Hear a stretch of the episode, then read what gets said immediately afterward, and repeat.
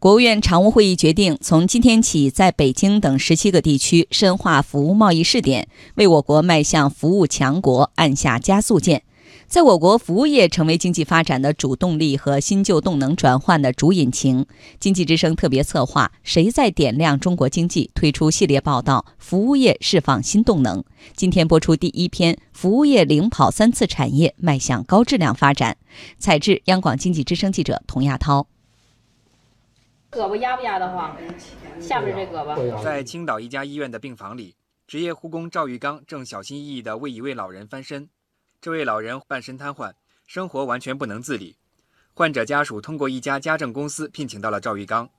目前，全国家政服务业共有从业人员一千五百多万，市场规模每年保持百分之二十以上的高速增长。国家统计局中国经济景气监测中心副主任潘建成说：“居民消费升级。”带动我国服务业，尤其是生活性服务业的发展。消费结构升级呢，老百姓更多的收入用于在服务方面的支出，而不是商品方的支出。从有形的商品到无形的服务这样一个转变，比方说健康的需求、养生的需求、娱乐休闲的需求、文化教育的需求。除了直接面向居民最终消费的生活性服务业，如今制造业服务化的趋势越来越明显。为生产活动提供研发设计、货物运输仓储、信息服务、金融服务、租赁服务的生产性服务业快速发展。六月初，作为河南省省级现代服务业专业园区的中原物流小镇项目建设在郑州启动。传化智联高级副总裁李少波介绍，项目建成后将降低区域物流成本百分之二十。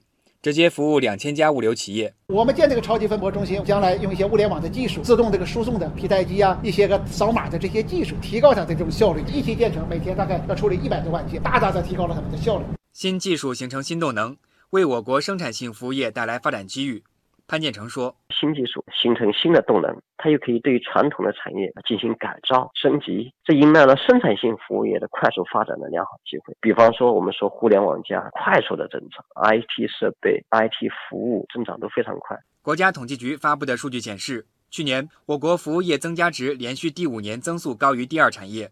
服务业对我国经济增长的贡献率为百分之五十八点八，成为推动我国经济增长的主动力。今年一至五月。服务业生产指数同比增长百分之八点一，现代服务业贡献明显提升。现在，我国每天有一万两千家服务型企业诞生，超过六千万人捧起了服务业的饭碗。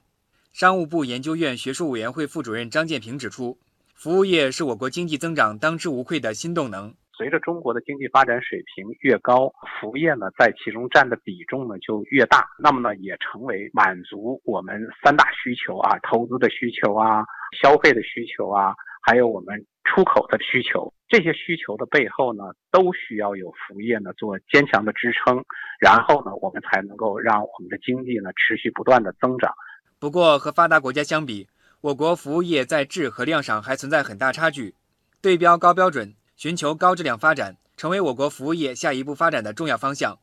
复旦大学公共经济研究中心主任石磊说：“要重点推进服务业转型升级，促进制造业服务化发展。”发展现代服务业，做我们自己最擅长的事情。那通过把有一部分生产性的环节转化成别人为我们提供生产性的服务，打包，进一步提升经济增长的质量，以较少的要素来获得更大的效果，以更显著的科技创新的优势来推动经济增长。